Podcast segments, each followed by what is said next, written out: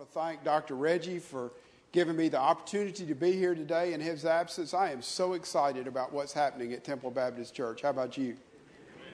Not only through our pastor, but our staff.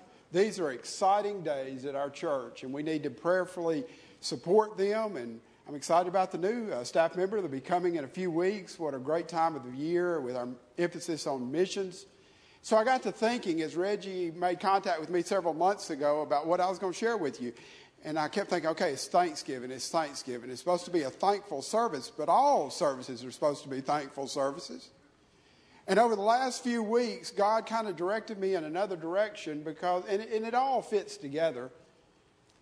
And I've entitled the message I want to share with you this morning, Relational Christianity, because you see, so many of you that are here today, others that have gone before you, invested in me and through building of relationships, you not only pointed me toward Jesus Christ, you lived it out before me. And I think that's what I'm most thankful for today. Is that I, because of you and others who have gone before you, am a born again believer, a Christian today, because of the examples that were set before me. I want to say, though, as we begin this morning, and we're going to focus on several verses, primarily Matthew chapter 5, verses 14 and, and following, but I, I want to thank you on behalf of Rolling Hills, uh, your support of the ministry. I, I, was sitting down this week with some people, and I, said, I've been there 27 years. That makes y'all old. 27 years. I'm humbled at, at what God's doing. I'm excited that He's allowed us to continued our, our ministry through our recreational ministries in the state park, that He has allowed us this year to send our first group internationally to work with an orphanage in Belize that we're now partnering with on a, on a monthly basis. I'm excited that He has expanded our compassion ministries, and hardly a day goes by that we're not um, trying to assist someone or make a difference in someone's life. And the thrift stores, uh, they kind of speak for themselves. I'm excited God's allowing us the opportunity to minister through them and the fact that by this time next year we'll open our fourth facility. You be in prayer for us as we uh, go forward in a partnership with the Louisiana Baptist Children's Home to offer educational programs for women and job service opportunities. We'll be opening a, a facility in the fall of 2017 over on DeSiard in Monroe, our fourth location. And then there's disaster relief. My, what a year. To say that it's been an unusual year would, would be an understatement. The flooding in the spring stretched us to the limit, or so we thought.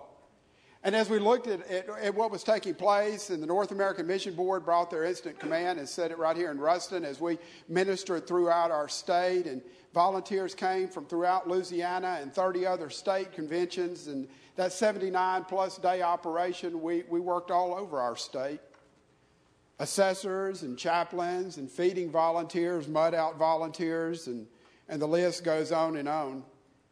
Little did we realize at that time the only part of the state that didn't flood in the spring would experience rainfall of epic proportions in August. An unprecedented flooding took place, and it's estimated that uh, possibly 155,000 homes were affected. And again, Baptists from across Louisiana and our nation responded, and resources began and still are pouring into our state to make a difference. And all of our lives have been affected. But because of you and people like you and your generosity, Rolling Hills was able to distribute $49,000 in gift cards to victims of the flood. And time and time again, people rolled up their sleeves and went to work. Some weary still from the spring, but they would go back to South Louisiana over and over again. And even now, Rolling Hill still has equipment in South Louisiana, and we're still funneling resources to those in need. Just this week, we were able, through a program offered now by Louisiana Baptists called Operation Homecoming, to try to assist pastors and ministers to get back in their home. We formed a partnership with a pastor there at a small church in South Louisiana. Why am I telling you all this? Because you as a church have played such a vital role in missions throughout the year, but you're playing a vital role in ministry and missions within our own state right now because you're leading by example. Not only are you go- giving, you are going. And to date, over 200 people in South Louisiana since August have received Christ as Lord and Savior because of your efforts.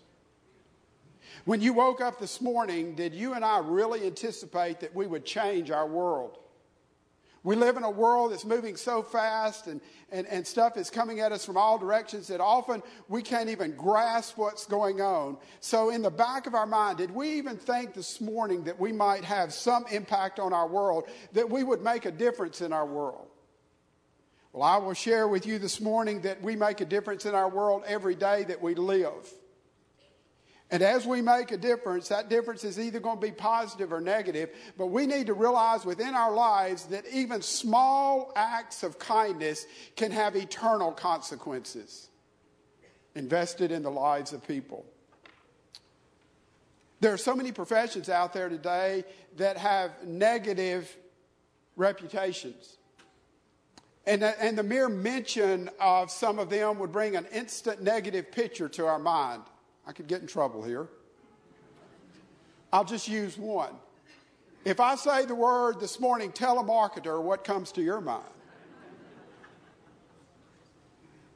Now, let me use another one.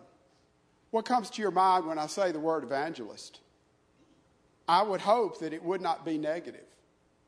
I hope that that would bring a positive image to your mind of someone that is committed to reaching the lost, of someone that's outgoing, of someone that's articulate, of someone that's concerned for others. This morning, if I mention the name Billy Graham, a positive image comes to all of our minds. But do you also realize that even the mentioning of Billy Graham, there can also be a problem here, or an obstacle might be a better way to think of it, because all of a sudden we think to ourselves, I can never be a Billy Graham. I'll agree with that. I don't know if many people could. But as we look at this, we need to understand that God's not necessarily calling us to be a Billy Graham. Every day, our path intersects with the lives of people that may not be able to relate to Billy Graham, but they can relate to you and me. And that's why God gives us and calls us and equips us to truly invest in our world and make a difference. I call it our circle of influence. We may not this morning see ourselves as a Billy Graham type evangelist, but God has placed every one of us in a unique position to share his message with a lost world. We all know that God has a heart for the lost. All of us know that God wants to be in a relationship with his children, that he seeks those who are lost. And yet, I think all of us, if we were honest with ourselves, or most of us would say, I still have difficulty sharing my faith. We could say with our family, with our friends, with our coworkers, and, and yes, possibly even strangers.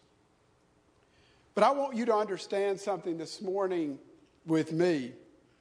You and I need to understand that we can be effective in reaching people, and we don't have to be something that we're not we can be ourselves.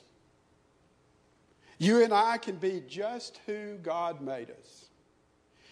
When God made you and me, He knew what He was doing. When He gave you your giftedness, when He gave you your personality, that's what He wanted you and I to have.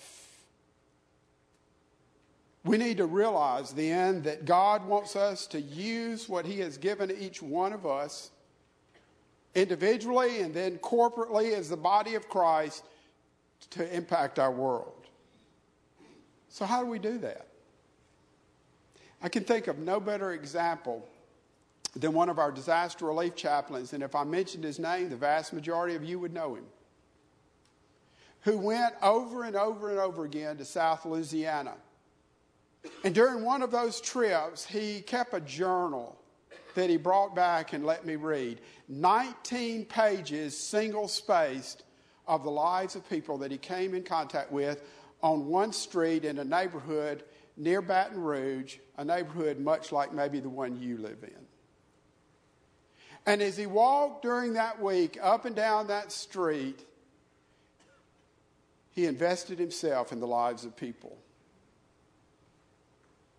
And as I read his notes, the words became alive. As I read about people's hurt and despair and confusion, and yes, even their joy in the midst of total devastation. I read of, uh, of a, a man who told him, I might have it bad, but I don't have it as bad as Job.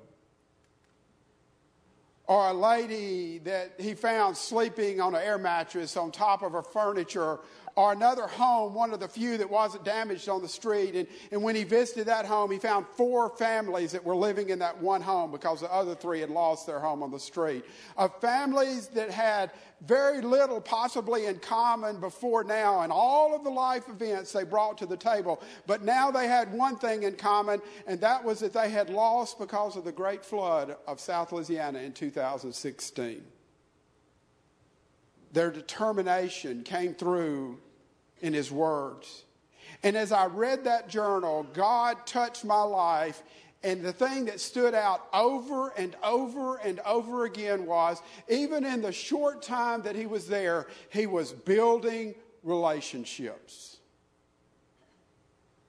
I was headed to one of the many Baptist meetings that we have in the fall. We've had so many meetings over recent weeks, it's just meetings on top of meetings. And as that word stuck in my mind, relationships, I was listening to a sports radio show uh, as I was traveling, and I heard the guy one afternoon say, Life is all about relationships. I help those who help me. And it struck me while that is not wrong, I think we as a body of believers can carry it even further. Life is about relationships, but we're called on to help everyone, no matter whether they've helped us or not. So we can call it our circle of influence or we can call it relational Christianity. Can I ask you a question as, my, as I ask myself today? Because God's really laid this on my heart. How much do you know about your neighbor down the street? How much do you know about the worker in the office next to you? Teachers, how much do you know about the person in the classroom down the hallway from you? Students, how much do you know about the person sitting across the aisle from you in class? Are we building the relationships that will point people toward Jesus Christ? We must be genuine as we go, and the love that we share with this world must flow through us. It's Jesus' love flowing through us to those who desperately need it. We've heard it over and over again that we are the only Bible that some people might read, and that is so true. And so when they read our lives, may they see the love of God lived out through us. I think of that passage of Scripture in John 13 35. By this, all men will know you're my disciples if you what? Love one another. But then our, the passage that I kept being drawn to is found in Matthew chapter 5 and verse 14 and following. You are the light of the world. A city set on a hill cannot be hidden. Nor does anyone light a lamp and put it under a basket, but on a lampstand. And it gives light to all those who are in the house. What does he say? Let your light so shine in such a way that men will see your good works and glorify your Father who is in heaven. You and I should not have to change who we are to reach people for Christ. You and I need to realize as we go about our daily walk that God will bring into our circle of influence those who need to see, feel, and experience His love. And again, there's no need for us to try to be something we're not. That's what makes relational Christianity so, it's just not intimidating. And I say that because all we're called to do is reflect God's love. It's not about us, it's about Him. All we're doing is displaying the gifts that He's given to us as seen through the uniqueness of the lens of our lives. Again, I come back. People will see through us very quickly if we're not genuine. We just need to be ourselves. And, and when we are ourselves, oftentimes that will put people at ease. Rather than this holiday season being a stressful time for us as we gather with family or friends or coworkers and there's so much going on and the stresses of life, may we see it as opportunities to share God's love with those who need it. We should so live our lives and let our light so reflect His love that people will ask us, What is different with you? Why are you like you are? The drawing power, as I'm sharing with you then, is not in us, it is Him. And the uniqueness is, is that none of us are alike. In our giftedness, in our personalities, I mean, if you look at the New Testament, looking at God's Word, we realize that Peter was different from Paul. Matthew was different from John. There's no two preachers that are alike. There's no two Sunday school teachers that are alike. We're all different, uniquely made, and God will use us, bringing us together to impact our world. I want you for just a moment to stop and back and think back on, on your salvation experience. I would be safe to assume that the majority of us that are here today that that experience was not by some impersonal means. More than likely, your salvation experience can be tied to exactly what I'm talking about relational Christianity. How many of you are here today because of a significant relationship in your life that pointed you toward Jesus? Of a father, a mother, a grandparent, a brother, a sister, an aunt, an uncle, a family member, a friend, a teacher, a preacher. It was through the relationships that surrounded you and they're investing in your and my life that pointed us toward Jesus Christ. We must be willing then to tell people what God has done in our lives through Jesus. I think of what Paul wrote in, in Romans chapter 10, and I realize it says about a preacher, but in a way, aren't we all preachers? How then can they call on him in whom they've not believed? How can they believe in him in whom, whom they've not heard? And how can they hear without somebody telling them or without a preacher? Now, what happens oftentimes is, is we, we, we try and we get discouraged. In your life today, there might be somebody that you've tried to live it in front of them for years, and, and it's just like nothing has happened. You know what I would tell you? Just keep living it. Allow God to work. Don't give up. Continue to pray. Don't get discouraged. Oftentimes, for those to come to Jesus, it's a process. And we've got to be patient. And believe me, I think we live in an impatient society. We've got to realize that oftentimes God doesn't just use one person to bring someone to a saving knowledge of Jesus Christ. It's a combination of different people investing in someone's life, of God putting just the right people at just the right time to move that person toward Him. That is why it is so important that we take advantage of those who come within our circle of influence to continue the process of sharing God's love. You know what should really excite us today is that God's allowed us to be a part of the process. He's allowed us to be a part of the process. But it all comes back to where we started this morning. It's all about relationships. It's all about relationships with those around us, with those that we might just briefly come in contact with at the store or the office or the or wherever it might be, of letting our light shine before them so that they can see God through us and give glory to the Father. Long before Jesus stepped into the pages of the world and history in the New Testament, Isaiah prophesied what would eventually happen through him, and I think even through the church. In Isaiah chapter 60, beginning in verse 1, when he said, Arise, shine, your light has come, and the glory of the Lord has risen upon you.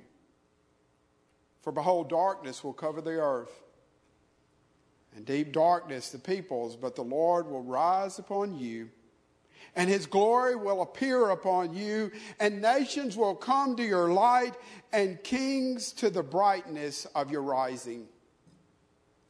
Folks, we are the light in a darkened world. We are that lighthouse that gives direction to those who are lost in the darkness. We are the ones to point people toward the light of Jesus Christ. We are the ones to help people on their road to salvation. But we are not light any more than the moon has light without the sun, or a light bulb has or produces light without being plugged into a power source. You know, if we had time this morning in the passage, we could look further where Matthew talks about our being salt. I wish we had time. But in this passage, he tells us that we are to be salt and light witnesses. And both of us know that, that those act differently. And we need to realize that. But as salt and light witnesses, he's calling us to, to fill a darkened world. And we need to understand the difference between them. As salt, we're to be the seasoning. Salt, uh, uh, you, you'll agree, it works silently, doesn't it? Oftentimes you don't see it, but you taste it. And so we can work that way in our world. You might not see us, but we're seasoning the world for Jesus so that it has flavor. Salt witnessing is exhibited through our lives, lived out through the gifts of the Spirit on a daily basis, so that others' lives will be impacted. On the other hand, light that we're talking about here this morning, light is different. It's visible, it's seen, it works openly. But whether it's salt or light, what I don't want us to miss is, is that we're called to be witnesses. And as we build the relationships that He's called us to do, build, lives will be changed. So much so that we truly can make a difference. You know, that's one of the things that through the years, and I've lost count of how many disaster responses I've had the opportunity to be on. I quit counting at 40 something. And every disaster is unique. But one thing that doesn't change, whether it's an ice storm or a flood or a tornado or a hurricane or, or whatever it might be, is, is when you get out there and you walk into the lives of hurting people, they say, Why are you here? And when they find out that you have come as a volunteer and you're not being paid, they don't understand. Why? And it gives you a wonderful opportunity to share with them that you're there because God loves them and God saved you, and you want them to experience that same love. But you might not have the opportunity to work, walk into a disaster site, but I want to tell you, you don't have to look very far to realize our world's a disaster. And God's calling us to walk into that world and to live lives so pointed toward Jesus that people will look at us and say, Why are you like you are? And it gives you the perfect opportunity to share Jesus Christ. People need to see the light of Jesus in our lives. As we reflect that light, God's Word tells us that the glory will go to Him. I think of that passage of scripture and it describes who we are in 2 Corinthians chapter 4 verse 6. For God who said light shall shine out of the darkness is the one who has shone in our hearts to give light of the knowledge of the glory of God in the face of Christ. Probably one of the best examples that I could share with you and I today would be something we use on a daily basis. I would pretty well assume that most of us this morning used a mirror when we were getting ready. If some of you didn't, it might be obvious. but most of us stood within a, in front of a mirror this morning. We might not have been awake, but we stood there. Not a day goes by that we don't use a mirror in our life. Mirrors are an important part. But you know, when you look in that mirror, we need to be reminded that mirror is just reflecting an image back to us. Isn't that what we're called to do as believers and followers of Jesus Christ? That we're be, to be mirrors that reflect His light? I remember as a kid of trying to get a mirror and going out on a sunny day and trying to reflect the sunlight in a mirror to start a fire or something. I don't quite know there. Be careful. Don't do that at home. But you know, that mirror had to be in just the right position, in just the right place to reflect the light of the sun. And so it is with our lives. We must so position our lives in just the right place to reflect the sun who is Jesus Christ. Life is about relationships. Too many times we don't overlook people, we don't overlook situations.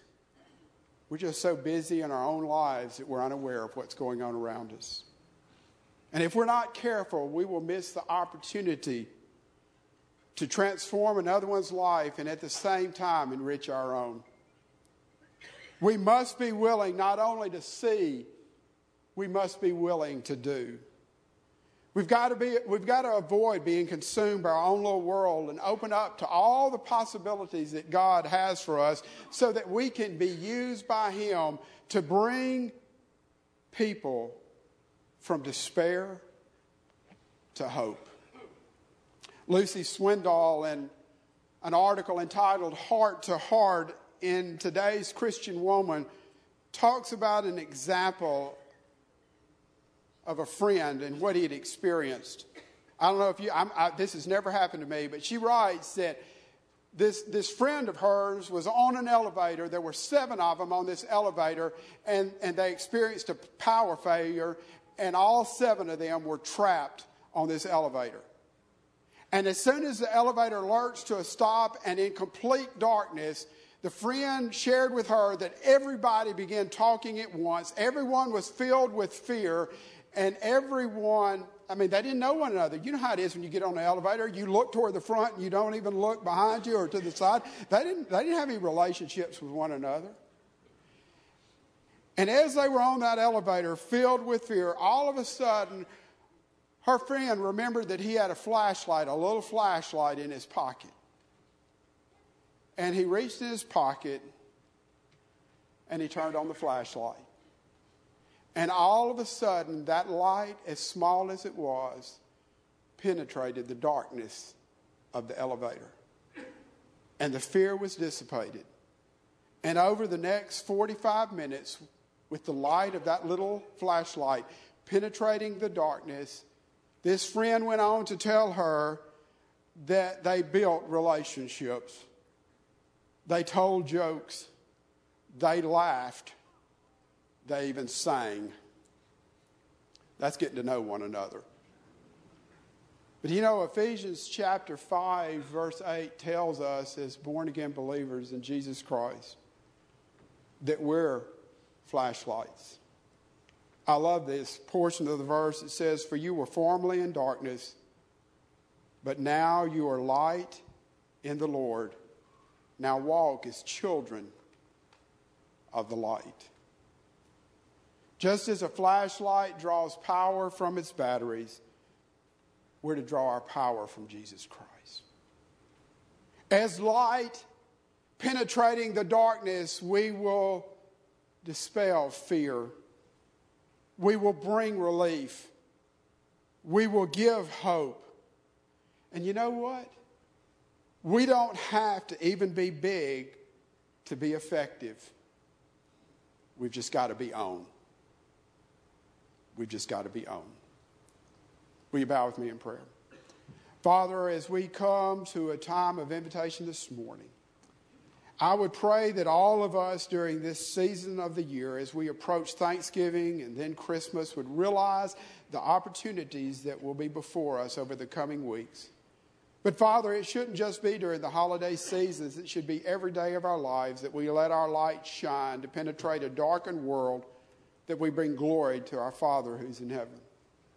Father, I pray that we will look within our circle of influence that we will build relationships with those, some that we might not, we, might not even know them very well, down the hall in a, in a school, in an office down the hall at work, a neighbor that lives down the street. But Father, as we build relationships and we step into their lives, Father, that we do so out of the genuineness of the love that you have shown to us through your Son, Jesus Christ. And Father, that that love flow through us to touch their lives. May we be like that little flashlight that penetrated the darkness in that elevator. Father, may we all leave here today saying, whatever it takes, I want to be on. I want to make a difference. First, in Jesus' name that we pray. Amen. Dale will be down front if there's a decision that you need to make. I would encourage all of us to spend time in prayer as we stand in reflection. Let God bring to your mind those that you need to build relationships with, those that need to experience the love of Christ. Will you stand with me as we sing?